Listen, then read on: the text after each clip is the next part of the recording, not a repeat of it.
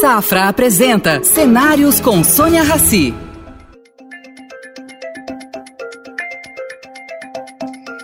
Nizam, é um prazer tê-lo aqui conosco no projeto Cenários, uma parceria do Estadão com o Safra. E queria te começar deixando você à vontade para falar o que te veio na cabeça em primeiro lugar. Bom, eu quero, antes de mais nada, saudar a Vic Safra e os familiares de seu José, porque é uma pessoa tem uma profunda admiração. Eu escrevi um texto na, na quando ele morreu, uh, que teve uma repercussão bastante grande uh, na internet, e eu fiquei muito impressionado de quanto ele era querido. Ele é um homem muito importante para o Brasil, mas eu, eu recebeu mais de mil comentários. E tem uma passagem dele que é muito simpática. Eu estava em Trancoso é, há, sei lá, 20 anos atrás, e ele me telefonou e falou: Nizam, eu quero lhe entregar a conta do meu banco. Aí eu falei, mas senhor, eu gosto muito dele. Seu José, mas eu tenho a conta do Itaú. Ele falou, Nizam, não se preocupe, não tem conflito, meu banco é pequeno. Então, Olha, então ele era um homem vez... que decididamente pensava grande, porque meu banco é pequeno, é genial. Olha, eu convivi com ele 25 anos, enfim, aprendi muito, nunca disse para ninguém que conversava com ele, nada, porque ele sempre gostou de ser no profile, mas também eu tenho uma história engraçada.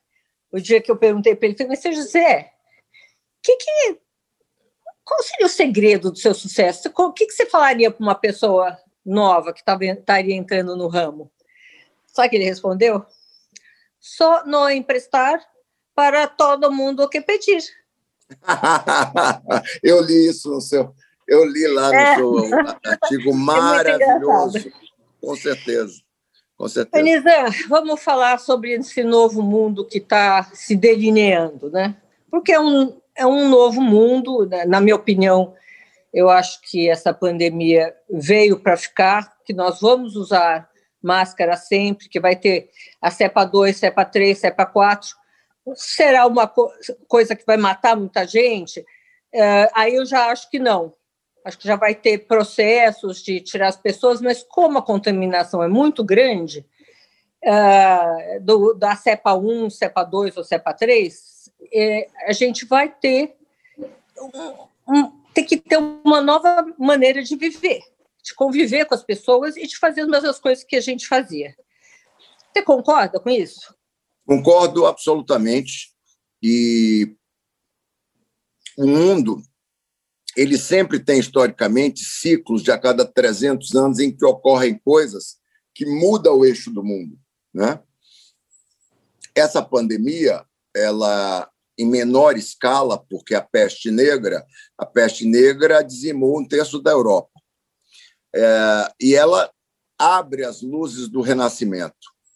Então, eu acho que essa pandemia é, se as pessoas tiverem o mínimo de visão, ela nesse festival de horrores, é, ela descortina também que o mundo, por exemplo, coloque em foco os perigos que ele está rondando e que há tempos ele está dizendo isso não vai acontecer. Então, mudança climática é o Covid absoluto. Aí acabou, game over.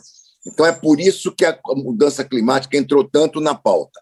E, claro, que, por exemplo, eu é, tenho trabalhado muito de trancoso, absolutamente focado, começo de manhã cedo, vou até 19, 30, 8, 20 horas, trabalho muito. Mas você tem também uma qualidade de vida que é diferente. Então, essas mudanças, porque toda vez que o trabalho muda, o homem muda, tá? Então, vai ter uma mudança é, em cadeia então, aí é o crescimento do online, a evasão dos grandes centros, é, a importância do Wi-Fi, da tecnologia, né? a serviços que antes eram presenciais, por exemplo. Meu analista, eu não quero ir até a Vila Olímpia, eu quero fazer daqui, de tudo. Hoje, hoje à noite eu vou fazer meditação online. Então, todas essas coisas vão se transformar. E aí, além de um festival de horrores, é inacreditavelmente e paradoxalmente um mar de oportunidades. Dentro desse contexto, você sempre foi um. Eu te conheço há muitos e muitos anos, não vou dizer quando, porque é, revela a idade, mas você sempre foi uma pessoa de visão, assim, de, de, de antecipar o que vai acontecer. Como é que é, essa pandemia vai ter impacto no ser humano?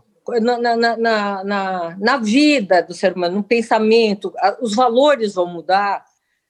Enfim, outro dia eu fiz uma entrevista com o presidente da Volkswagen e ele falou que ele está contratando hoje pessoas não mais uh, pela habilidade técnica, e sim pela habilidade de lidar com pessoas, quer dizer, inteligência emocional.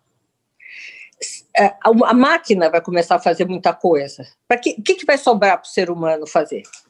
O ser humano vai sobrar as, a, aquilo que faz dele ser humano, as coisas que transcendem, as coisas que são é, de autoria, tá certo? São novas coisas. Então, por exemplo, olha como é uma coisa de, incrível isso que está acontecendo no mundo.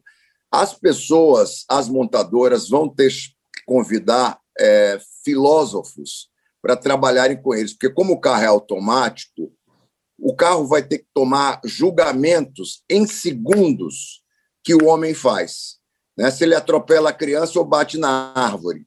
Então, são coisas completamente fora da caixa que a gente nunca pensou. Tá? Então, eu acho que. Como exemplo, é que o filósofo ajudaria nisso? Porque ele vai ter que ajudar no, no na programação né, de é, decisões filosóficas. Não só são decisões mecânicas, entendeu? Então, é, são coisas impressionantes que vão ter que andar juntos como nunca andaram, tá? Nunca andaram. Então, a, é, o, que, o, que, eu tenho a dizer a você é o seguinte: como tudo na vida, é, coisas ruins não geram só coisas ruins e coisas boas não geram só coisas boas. Vou lhe dar o um exemplo. A penicilina, maravilhosa, salvou um monte de gente, mas ela também, é, dela nasceu a superpopulação. Tá? Então, o que nós vamos ver agora são coisas que antes eram essenciais virarem é, inúteis e coisas que a gente não dava valor virarem úteis. Saúde mental. Nunca se falou tanto em saúde mental, porque, óbvio, um, um, seres é, sociais como nós ficamos um ano, um ano trancado. E possivelmente né? Talvez fiquemos aí mais seis meses. É, é, isso, isso exige temperamental. Tá? Quando você lê a biografia do Churchill, você vê o que, que acontecia né, com, em Londres com as pessoas o tempo todo de noite sendo bombardeadas. Então, eu acho que tem uma série de coisas que mudam radicalmente, por exemplo, a ocupação imobiliária dos escritórios tudo vai ser home office? Não. Mas as homes vão ter que se alterar e as offices também vão mudar. Então, vai ter uma série de mudanças. A única. E aí, toda vez me pergunto assim, Nizam, você acha que como vai ser o novo normal? Eu digo, vai ser igual, só que diferente. é verdade, entendeu? Boa, é verdade. É você na frente é de um analista, só que o consultório é um iPad, entendeu? Você não vai mudar a natureza humana, mas você vai mudar, é, como é que se diz, os rituais e os processos humanos, eles vão evoluir.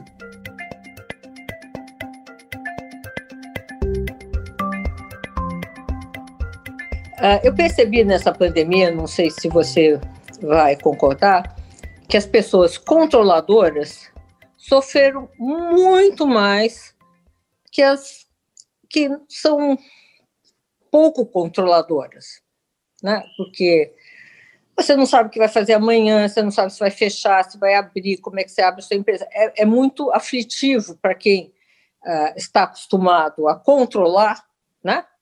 Uh, abrir mão disso. E, e, e nós hoje estamos falando aqui para empresários, né?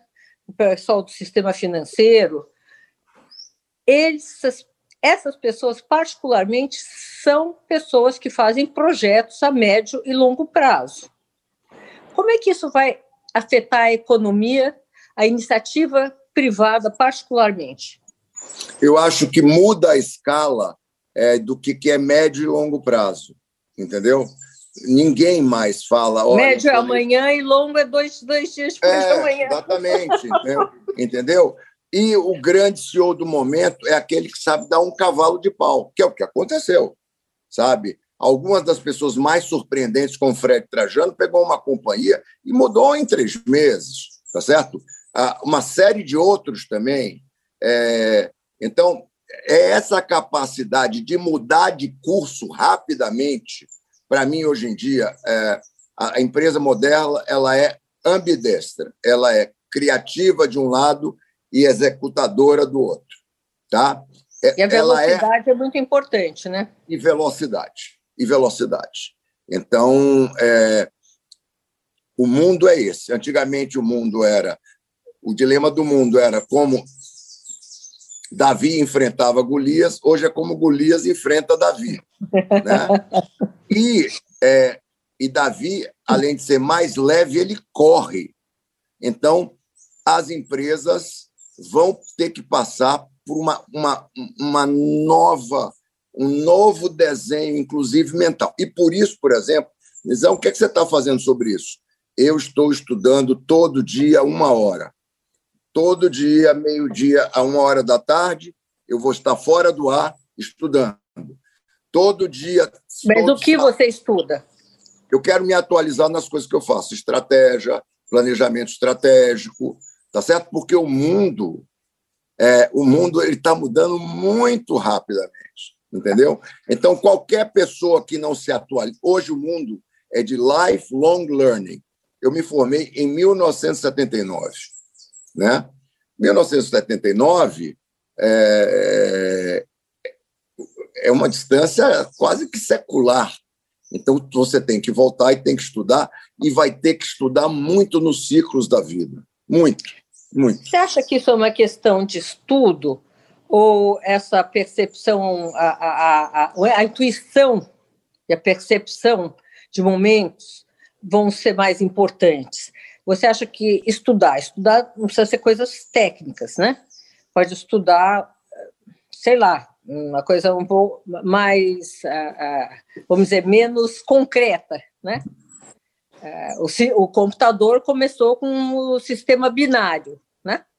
Hoje em dia ele já é diversificado. As pessoas binárias vão ter dificuldade, né? E, e como você treina uma equipe? Quero, antes de, de você falar isso, eu vou emendar numa outra pergunta. Você saiu de uma empresa de 2.500 pessoas, né? vendeu, e agora trabalha praticamente você com você. É. Como é que foi essa transformação? É o seguinte, eu acredito que as grandes estruturas, como eu te falei, é, Golias e Davi, né, ah, talvez o mundo sobretudo no, no meu setor, eu acredito muito em empresas, grandes empresas pequenas, que é como eu qualifico a Ideias, tá? que é, eu estou centrado na estratégia. Para mim, é, hoje, o maior trabalho que é, um homem de, de, de marketing pode fazer a um cliente, por exemplo, é ajudar a traçar a estratégia. Vamos voltar ao Safra. O silêncio dos Safras era uma incrível estratégia de marketing. E as pessoas achavam que aquilo não, que aquilo era uma característica. Não, era uma estratégia de marketing muito bem colocada e mais. O sujeito, para ficar calado no mundo moderno, ele precisa ter. É, dá muito trabalho. Ele precisa ter um conjunto de práticas muito bem articuladas. Então, hoje não é mais Antigamente era uma bala a publicidade, o anúncio. Hoje não, é relações públicas, é embalagem, ah, são eventos, são silêncios, é mídia digital, é um monte de coisa. Então, as pessoas, o que eu falo é, eu sou o Waze, sabe, das grandes marcas. Ou Isso. seja, ela, você quer chegar em lugar tal, então vamos combinar juntos, eu e você, como é, como, qual é o caminho uh, melhor para você, não para outro, para você de chegar lá. E hoje eu tenho um luxo, né, que é poder trabalhar para seis marcas, que são muito inspiradoras, que são algumas das maiores marcas do Brasil, e eu sou absolutamente concentrado nelas. Eu trabalho com velocidade, eu trabalho é, com profundidade. Eu tenho tempo para estudar, por exemplo, ah, em novembro, é, outubro, né, se, se Deus permitir, eu vou passar 40 dias é, me formando em Harvard. Então, essa capacidade de trabalhar no que você gosta, trabalhar com propósito e estar continuamente se, se, é, se, se atualizando, para mim, é o um novo modelo de vida. Tá? O que, que é. você acha que vai acontecer na área de comunicação, com as televisões, com os jornais, com os rádios, com as lives, é, com, com, com, as redes sociais? Você tem alguma é uma, ideia para onde isso vai caminhar? Um mar caminhar? de oportunidade para quem não tem custo. Eu acho que o mundo hoje é o detox do custo, do gigantismo, sabe? Então, ao meu ver, não são, em geral, é, por exemplo, muitas coisas que as pessoas atribuem à tecnologia têm muito mais a ver com problemas de engenharia de custo, de treinamento de mindset, sabe? É, de, de troca de skills, como você falou. Então, tem muita oportunidade nesse setor. É, então, todo mundo fala, por exemplo, no fim do jornal, mas ninguém quer vender. Até agora eu não vi um. Olha, eu, o jornal está acabando. É, eu não vejo. Tá certo? Eu vejo Você o homem mais rico. O jornal do... vai ter mais é, conteúdo e uh, o online, portais de jornais, a notícia em si rápida. Rápida.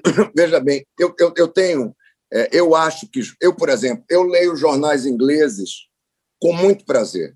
Eu acho que eles estão mais na pauta do mundo do que muitas vezes é, os jornais que só cobrem economia e política, economia e política, sabe? Então, eu acho que é uma oportunidade que a imprensa tem. E nunca se precisou tanto de jornal, de jornalista.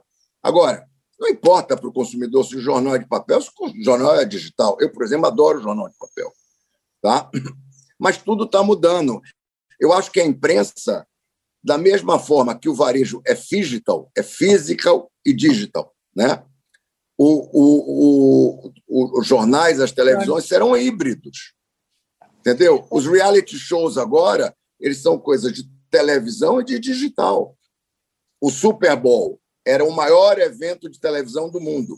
Hoje é o maior evento de televisão e de digital. Faz os dois juntos. Você falando, me lembrei de um fato. Uh, uma vez alguém me contou, não me lembro quem, que quando os jornais começaram, houve uma certa balbúrdia, um certo nervosismo, que as pessoas diziam: puxa, eles vão pôr no papel o que eles quiserem. Como é que vai ser isso? Vai distribuir para todo mundo? E se for uma mentira? E se for não sei o quê? E se o jornal não for sério? O que, que aconteceu? Com o passar do tempo, os jornais sérios, factuais, sobreviveram e os outros morreram. Nas mídias sociais, é mais complicado você fazer isso, combater a fake news, porque ela é muito rápida. Ela atinge brutalmente as pessoas, na hora que a pessoa se dá conta, ela já não consegue mais reverter aquilo que, que você pensa sobre isso? Sônia, olha, eu acho que uma das maiores, assim, como eu, eu não sou especialista, eu sou uma pessoa de fora olhando. Eu acho que praticamente todas as indústrias têm os mesmos problemas, né? É, ela só vem é, problemas nos problemas quando o outro, a startup, vê no problema uma oportunidade.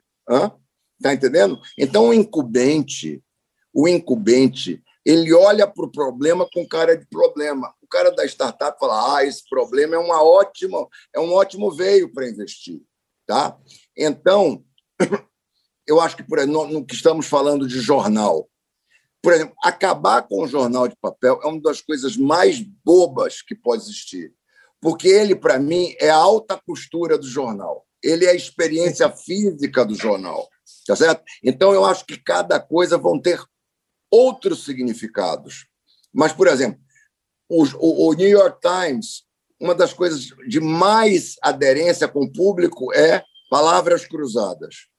Muitas vezes os jornalistas não entendem que o desnecessário da vida é cada vez mais necessário. O New York Times está monetizando a sua seção de vinho, de, de comida, e, e, as pessoas dizem, mas isso aí não é importante. Bom, eu acho que o ser humano não vive literalmente sem comida e sem beber.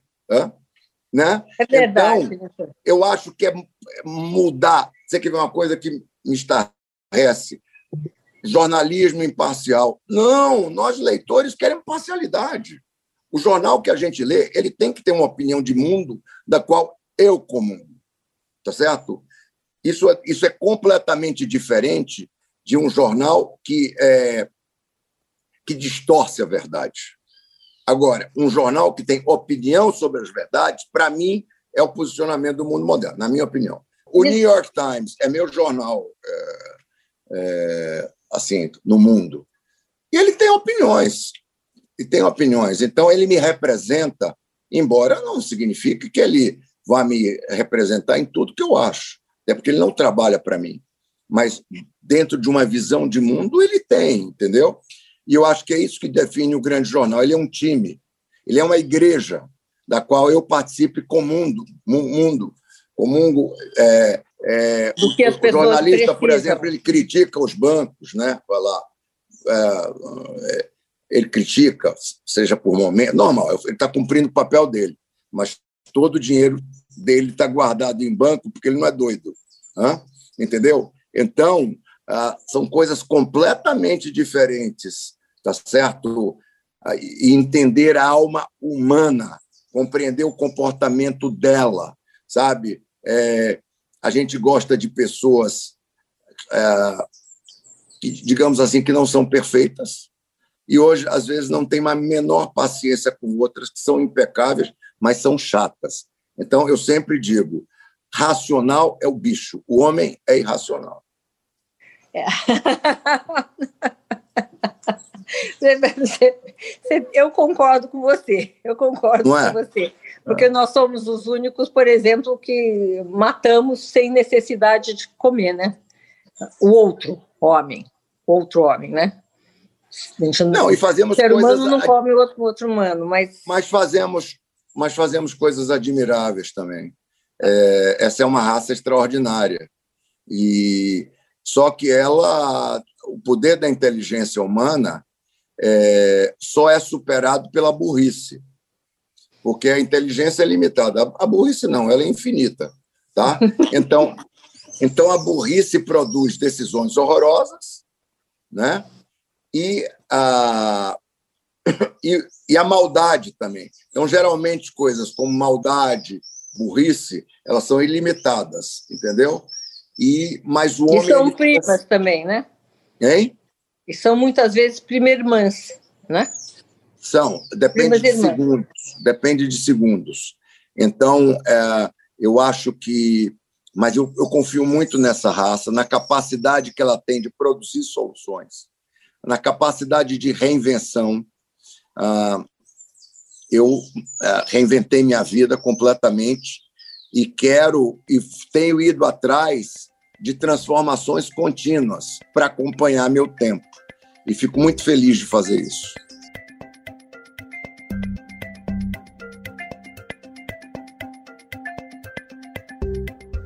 O que, que vai acontecer com os Estados Unidos em tempos de Biden, com essa pandemia, com as transformações? Você tem alguma ideia sobre isso? Olha, no dia 8 de abril, uh, é, eu vou entrevistar o presidente Clinton num evento para os clientes da N10. Eu convidei os seis CEOs e, a, e, a, a, e os principais executivos dos meus clientes e eu vou fazer para o presidente Clinton essa pergunta que você me fez. Né, presidente, o que é que nós podemos esperar? Você o me que liga é que nós depois, então. Não, o que é que nós podemos esperar da agricultura, do, da mudança climática, de todos esses desafios que o Biden? Eu sou democrata, né? eu, é, é, eu torci imensamente, imensamente.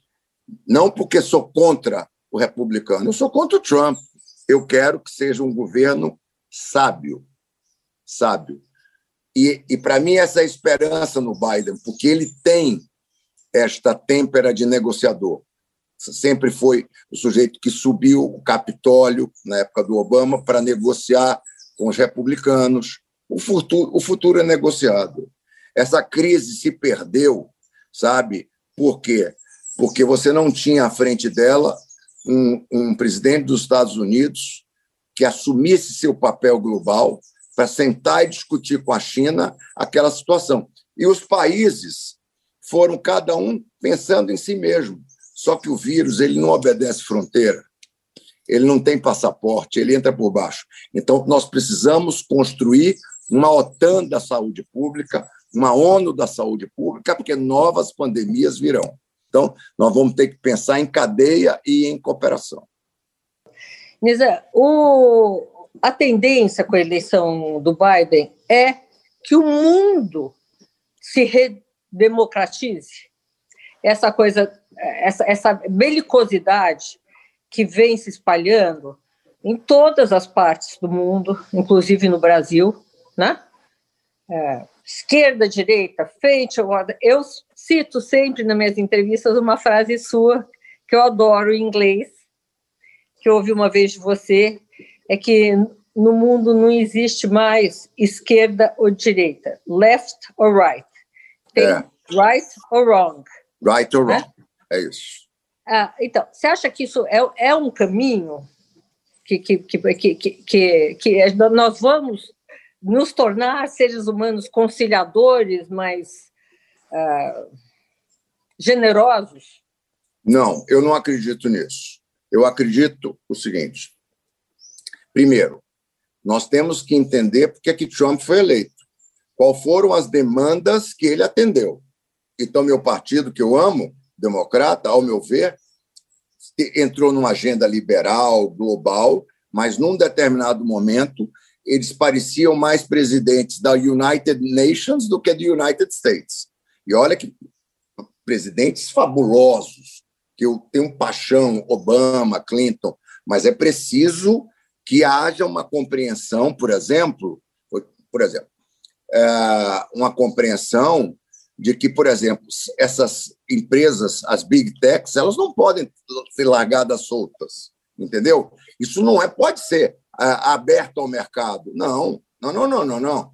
Uma, uma, o Facebook não pode entrar e destruir um setor, entendeu? Criando uh, desemprego loucamente sem uma política de welfare correspondente. Então, não foram pessoas que criaram o populista, foram demandas não atendidas que, e sempre foi assim na história. No caso tá do certo? Brasil, é igual. O armistício da, da Primeira Guerra Mundial e a, a, a, as condições horrorosas que, se, que, os, que os aliados colocaram em cima da Alemanha que geram Hitler. Entendeu? Então, o que é preciso ver não é só é, o efeito, mas a causa. Entendeu? Então, o Biden, e não se pode só colocar todo nele, né? precisam entender a correlação das coisas. Então, a União Europeia não pode se comportar como uma ilha, né? ela se fechar, não, porque os problemas vão entrar nela. Então, é o mundo do multilateralismo, do mundo da, da cooperação e do mundo que é o seguinte: você não é só responsável por que acontece no seu quintal. Você tem que trabalhar em conjunto. É o que o Val Arari fala, e é isso. E eu acredito que o Biden é, é meu vai candidato. Começar isso. Vai começar isso. Em termos de Brasil, como é que você vê essa dicotomia? Aqui a, a coisa ainda está muito, muito, muito assim dividida, né? Os pró-Bolsonaros, contra-Bolsonaros, anti-Bolsonaros, é, é, pró... O que, que, que vai acontecer? Olha, Sônia, eu não vou responder essa pergunta porque a audiência do seu programa cai. Porque toda vez que a gente fala em política, metade da audiência vai embora. Lá em casa, na hora do almoço, eu. É, como é que se diz?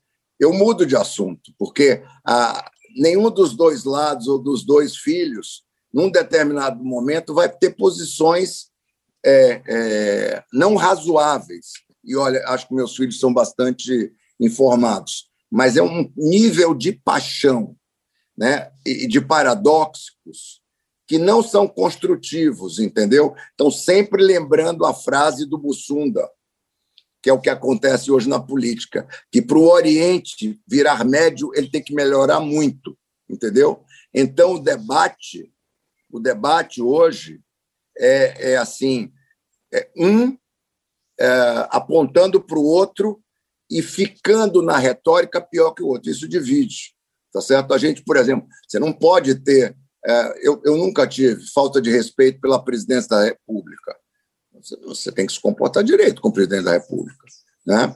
É, então, tem aí é um rito democrático que muitas vezes está sendo perdido de ambos os lados. E o Brasil vai ter que resolver isso conversando.